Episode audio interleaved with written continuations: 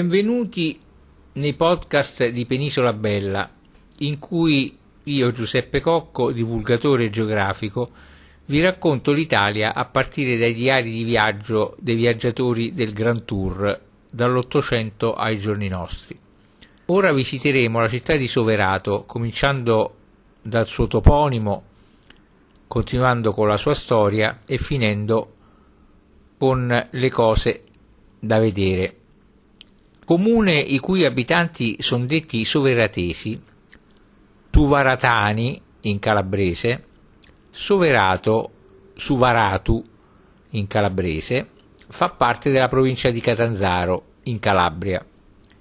Incastonata come una perla nel golfo di Squillace, sorge su una pendice collinare tra le valli dell'antico Caecinus, odierno Ancinale e quelle del torrente Beltrame.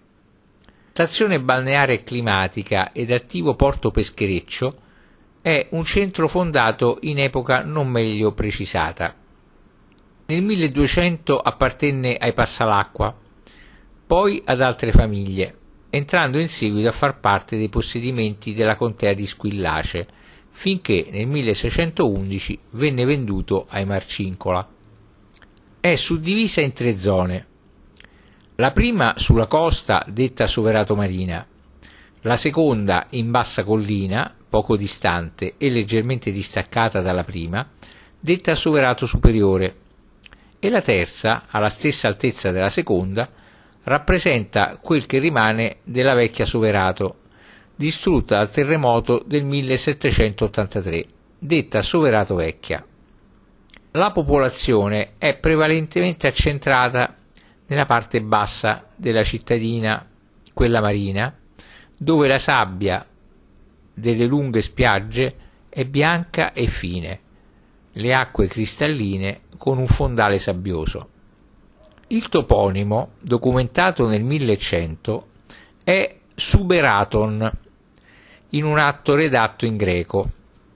Poi nel Rationes Decimarum Italiae del 1200 e 1500 di Apulia, Lucania e Calabria, alla voce Squillace, nell'anno 1310 si legge Incastro Suberate e nell'anno 1325 Clericorum Suberati.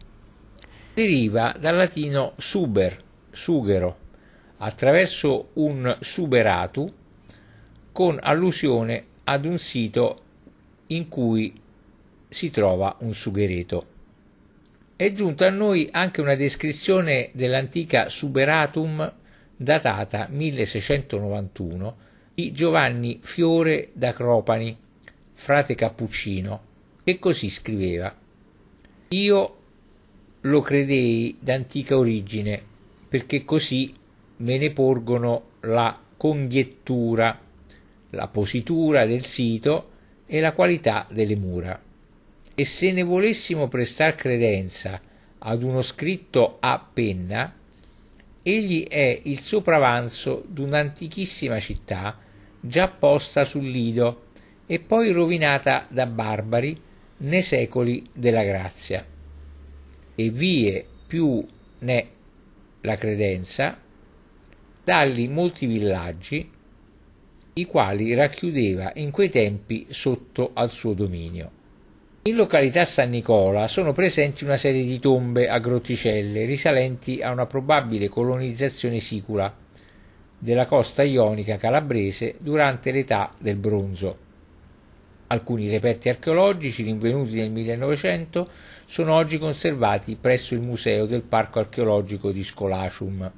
Scolacium, città di Cassiodoro, detta anche Scillezium, in latino Scillacium, Scolacium, Gillaceum, Scalacium o Scilecium. In greco Sculletium per Stefano di Bisanzio e Strabone o Scullachion per Claudio Tolomeo. Successivamente Colonia Minervia Scolacium e Colonia Minervia Nervia Augusta Scolacium. Insomma, Scolacium fu antica città costiera del Bruzio, che ebbe una storia millenaria attraverso greci, bretti, romani, bizantini, saraceni e normanni. Le sue rovine si trovano sulla costa ionica, sul golfo di Squillace, a Roccelletta di Borgia, tra Soverato e Catanzaro Lido. Ma anticamente e storicamente faceva parte di Squillace ed è entrata a far parte del territorio di Borgia soltanto negli ultimi due secoli, con tracce della città che si trovano anche nella località di Santa Maria del Mare in Caminia di Staletti ed altre ancora nei quartieri Lido e Germaneto di Catanzaro. Per tornare alla storia di Soverato, il periodo greco-romano inizia con l'arrivo dei coloni greci dall'Attica sulla costa ionica e Soverato passò sotto il dominio di Schilletion prendendo secondo tradizione locale il nome di Poliporto. Nel 1900 è stato rinvenuto un tesoretto di monete greche di diverse città, Corinto, Crotone, Elea, Eraclea, Locri, Metaponto, Siracusa, Taranto, risalenti al 400-300 a.C., esposte oggi nel Museo del Parco archeologico di Scolacio. Nel periodo romano sembra che nella marina di Soverato ci fosse un porto, ma non tutti gli studiosi sono concordi su questo punto.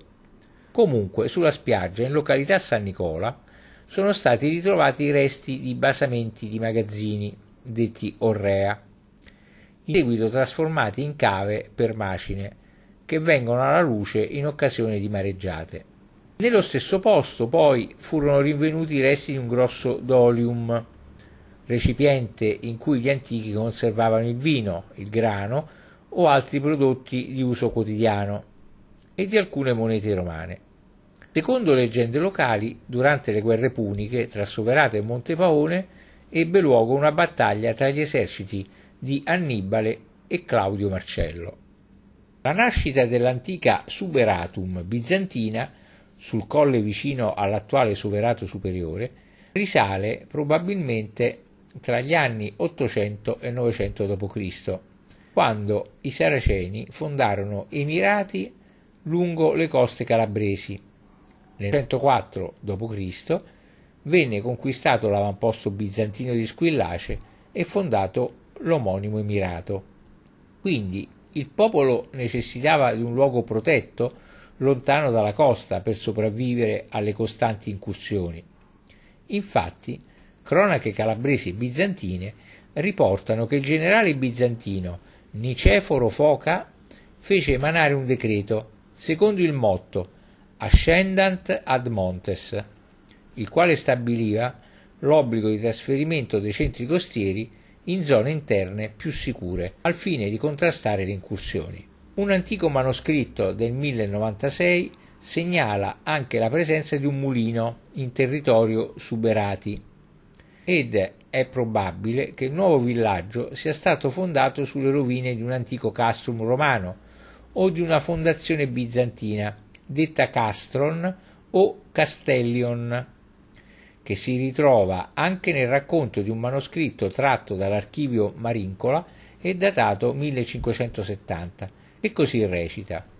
Tito de detta terra sta posta e edificata sopra uno monte a fronte lo levante e circondata tutta de fabbrica è torre attorno dentro la qual terra v'è la sua chiesa maggiore intitolata Santa Maria della Sanità da ponente detta terra e circondata dal fiume nominato Vetrano Beltrame dentro la qual terra nel prio eminente loco cioè il sito ove era primo il castello nello quale si vedano molti fabbrici antiche et di fatte dette fabbriche son della corte de sua giurisdizione. In seguito alle guerre bizantino-normanne, la Calabria passò sotto il dominio della casata Altavilla e Soverato probabilmente divenne normanna, dopo la definitiva caduta di Squillace nel 1059 e appartenne forse al neocostituito feudo assegnato prima a Guglielmo e poi al Gran Conte Ruggero. Il feudo di Squillace era infatti l'unica universitas della zona, cioè un comune con personalità giuridica ed autonomia amministrativa, mentre gli altri centri erano casali. Nel periodo svevo, iniziato verso il 1194, si hanno notizie più dettagliate sui vari feudatari di Soverato. A Ferdinando Passalacqua nel 1213 Federico II concesse il feudo di Soverato e gli diede l'investitura da cavaliere. Ferdinando fu capostipite di una famiglia che regnò fino all'avvento degli Angioini nel 1266. In un documento di età angioina, il quale attesta la successione di Soverato alla famiglia Passalacqua, il paese viene riportato come oppidum, ovvero come insediamento cittadino fortificato. Nel 1271 Soverato passò, per accordi con il re Carlo I, dalla famiglia Passalacqua a Giovanni de Montfort Castret e al fratello Simone, feudatario del feudo di Satriano e della contea di Squillace. Poi, negli anni a seguire, si verificò un vorticoso avvicendarsi di vari feudatari, legati ora agli Angioini, ora agli Aragonesi. Verso la fine del 1200, ai de Montfort Castret subentrò Giacomo II di Castrocucco, su concessione di re Carlo II. Dopo un breve periodo sotto l'egida della baronia di Mileto, della famiglia Sanseverino, nel 1317 il paese passò a Tommaso Marzano, conte di Squillace, e ai suoi successori. Nel 1436 Antonio Marzano lo concesse a Guglielmo de Passalacqua, famiglia che, dopo oltre 200 anni, ne riotteneva così il possesso. Il 1443 segnò l'avvento del dominio aragonese. Infatti, durante il regno di Alfonso I, Guglielmo dei Passalacqua perse il feudo, forse per ribellione o per altri intrighi di corte, e il re lo concesse a un certo Valentino Claver. Seguito, per alcuni anni, Soverato, come molti centri calabresi, fu comune demaniale. Il demanio, dal latino dominium, ossia dominio, attraverso il francese antico demain, è in senso generico l'insieme di tutti i beni inalienabili e imprescrittibili che appartengono a uno Stato, ma nel 1483 passò a Federico d'Aragona.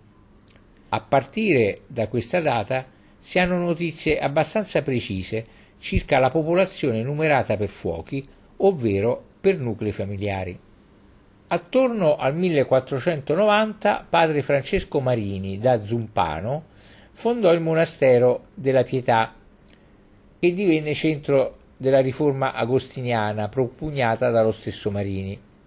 A lui si deve anche la presenza della bellissima deposizione marmorea, detta Pietà, scolpita a Palermo nel 1521 da Antonello Gagini, oggi conservata nella chiesa matrice della città. Ebbe fama anche il dotto predicatore Fra Giacomo da Soverato, monaco cappuccino che fu padre provinciale e diffinitore generale dell'ordine.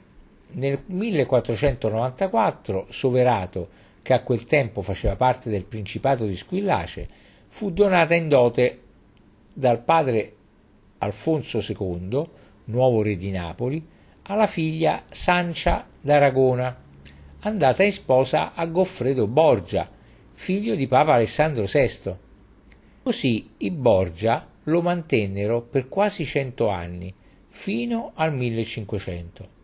Intorno alla seconda metà del 1500, per porre rimedio alle frequenti incursioni saracene, Carlo V, re di Napoli, ordinò la costruzione di torri costiere a protezione dei centri abitati.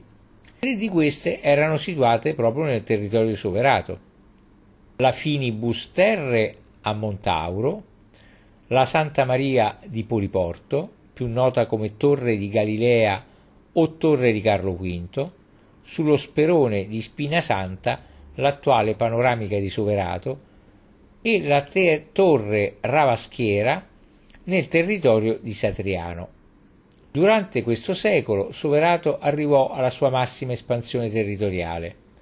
Il territorio infatti si estendeva dalla foce del fiume Vetrano, oggi Beltrame, a quella del fiume Ancinale e comprendeva anche l'entroterra fino a Gagliato, Argusto, Petrizzi, Montepaone e Olivadi, per poi riscendere lungo l'Ancinale passando per il bivio di Turrati. Inoltre, in poco più di un secolo, dal 1447 al 1561, il borgo ebbe un costante incremento della popolazione.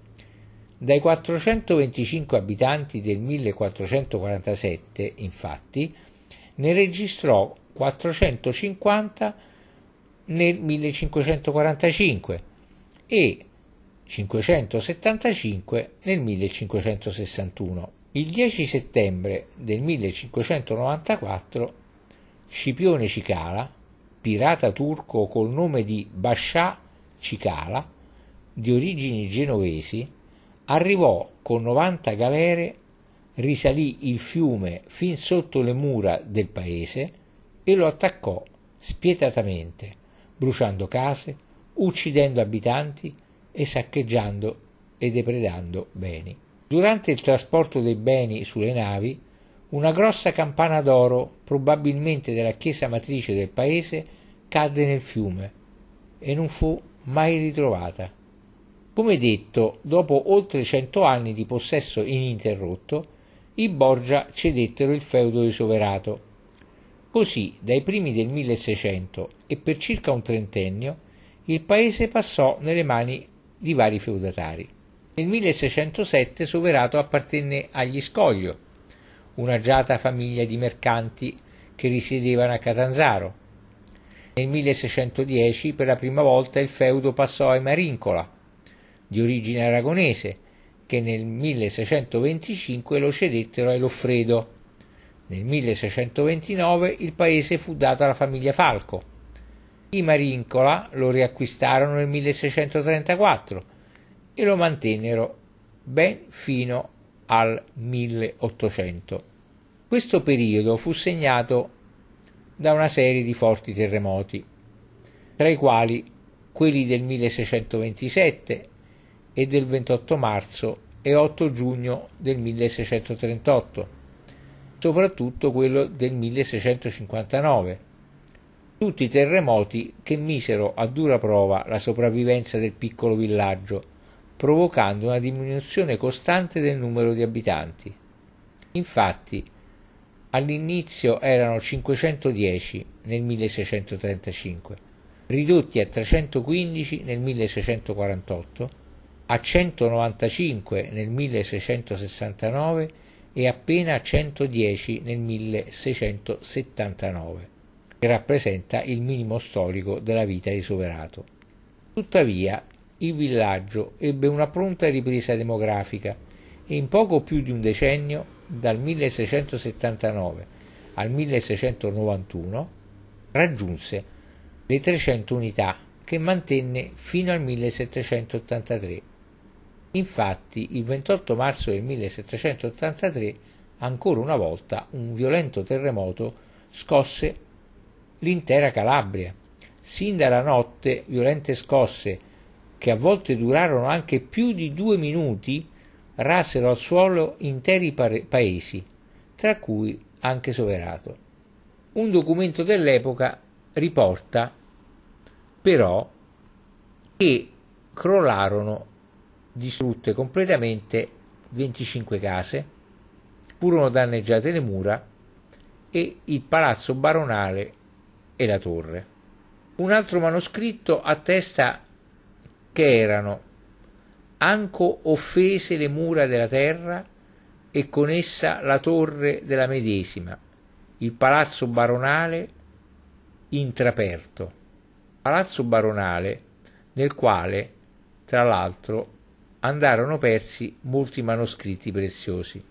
Nonostante i gravissimi danni materiali, però, Suberatum in questo caso subì solo una perdita umana sui 303 abitanti, ma i danni furono stimati in una quantità troppo alta di ducati, tanto che gli abitanti di Soverato decisero che convenisse rifondare nuovamente il paese piuttosto che recuperare la somma per ricostruire le case distrutte dal terremoto.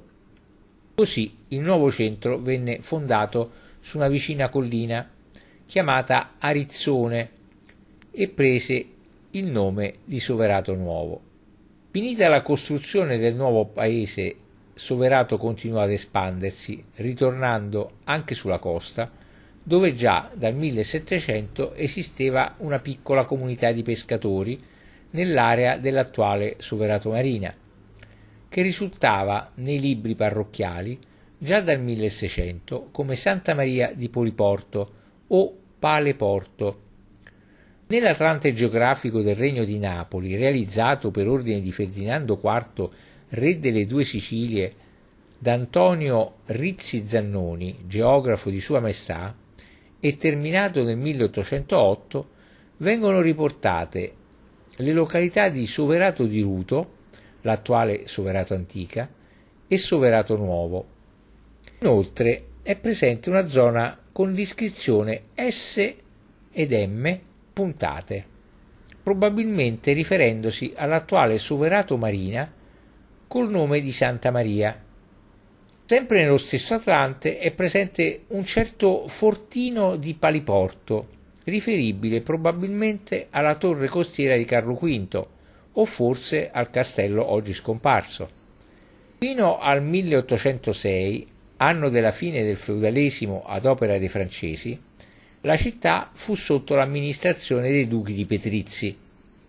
Lo sviluppo di Soverato avvenne nel 1875 e oltre, quando venne costruita la ferrovia della linea Taranto-Reggio Calabria e gli amministratori dell'epoca decisero di trasferire nel 1881 la sede municipale da Soverato Superiore alla Marina. Durante il primo decennio del 1900 fu di passaggio dalla città il salesiano Michele Rua, primo successore di Don Bosco, che era in cerca di una terra per poter edificare una nuova opera salesiana. Grazie alla baronessa Scoppa, la quale donò una delle sue terre, venne posta la prima pietra per la nuova opera salesiana che vedrà la luce nel 1908, prima come chiesa ed in seguito come istituto scolastico, diventando il più grande istituto salesiano del sud Italia per anni. Durante la seconda guerra mondiale, in località Santicelli, sorse un avamposto tedesco con cannoni di contraerea, a causa della quale la città venne bombardata diverse volte.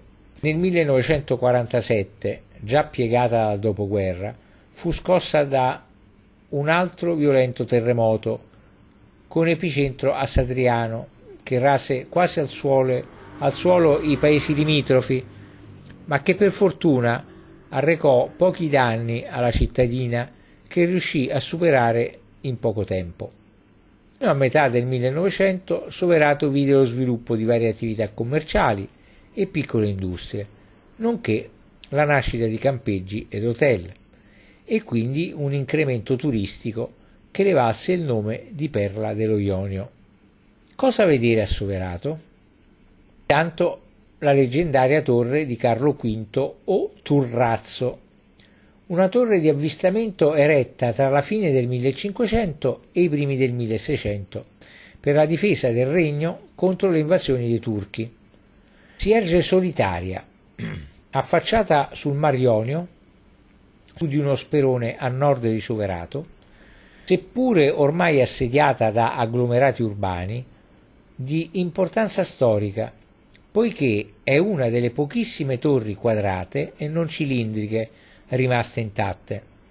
È una delle 339 torri costiere del Regno di Napoli edificate per ordine di Carlo V, lungo le coste del Mezzogiorno, oggi parecchie scomparse, altre semidistrutte. Poi la chiesa di Santa Maria Santissima Addolorata, che fu costruita dopo il terremoto del 1783 e contenente al suo interno la già citata famosa Pietà dello scultore siciliano Antonello Gaggini, Caggini, un gruppo marmoreo scolpito nel 1521. La chiesa di Sant'Antonio di Padova, presso l'omonimo istituto salesiano, fondato nel 1908 dal beato Michele Rua, come abbiamo visto, progettata in stile neogotico, con l'annesso Istituto dei Salesiani progettato invece in stile razionalista. Poi ancora da vedere il Palazzo Gregoraci, il Palazzo Alcaro e il sito archeologico di Soverato Vecchia, vecchio centro cittadino distrutto dal terremoto nel 1783, avvolto dalle colline limitrofe che guarda verso il mare. Quindi la zona archeologica di Poliporto con rovine di magazzini di epoca romana in località San Nicola. Molto interessanti sono le tombe sicule, l'evidenza archeologica più antica di Soverato, per quello che ci è dato di sapere fino ad oggi. È una necropoli a grotticelle in località Spinasanta. Le grotticelle funerarie di tipo siculo sono scavate sul fianco della parete di roccia arenaria sotto la strada litoranea ionica a nord dell'abitato di Soverato. Prospicente a questo sito è ubicata l'antica cava di Macine che si sviluppa sulla costa verso nord. La necropoli è stata documentata per la prima volta nel 1926 grazie ai sopralluoghi richiesti alla Regia Soprintendenza per l'antichità e l'arte del Bruzio e della Lucania da parte del professor Vincenzo San Giuliano di Soverato. Il sito era molto più esteso, ma i lavori della ferrovia prima e della strada provinciale ex strada provinciale 106 dopo, lo ridussero sensibilmente. Quelle rimaste e fruibili sono raggruppate in un modesto spazio e visibili dal mare o dal sentiero che parte dal ponticello della ferrovia e vengono così descritte. Esse si presentano a calotta di piccola proporzione e alcune conservano dei loculi. La necropoli è di età protostorica e, ed è come quelle rinvenute in Sicilia e anche in Puglia e in Basilicata. Sono state studiate tutte principalmente dagli archeologi Paolo Orsi e Luigi Picorini. La necropoli, piccola ma suggestiva nel suo insieme, si affaccia sulla baia di Soverato. È visitabile da vicino seguendo il sentiero che si snoda nei pressi del ponticello ferroviario. Il giardino botanico Santicelli è un'altra piccola cosa da vedere, molto suggestiva. È un'oasi naturalistica caratterizzata da piante esotiche e mediterranee. Per raggiungere Soverato, in automobile c'è la strada statale 106 Ionica, e la strada statale 182 delle Serre Calabre. Con il treno invece la città è servita dalla stazione ferroviaria di Soverato, inaugurata nel 1875, posta sulla linea Metaponto Reggio di Calabria. Inoltre, Soverato dispone anche di una stazione di autobus.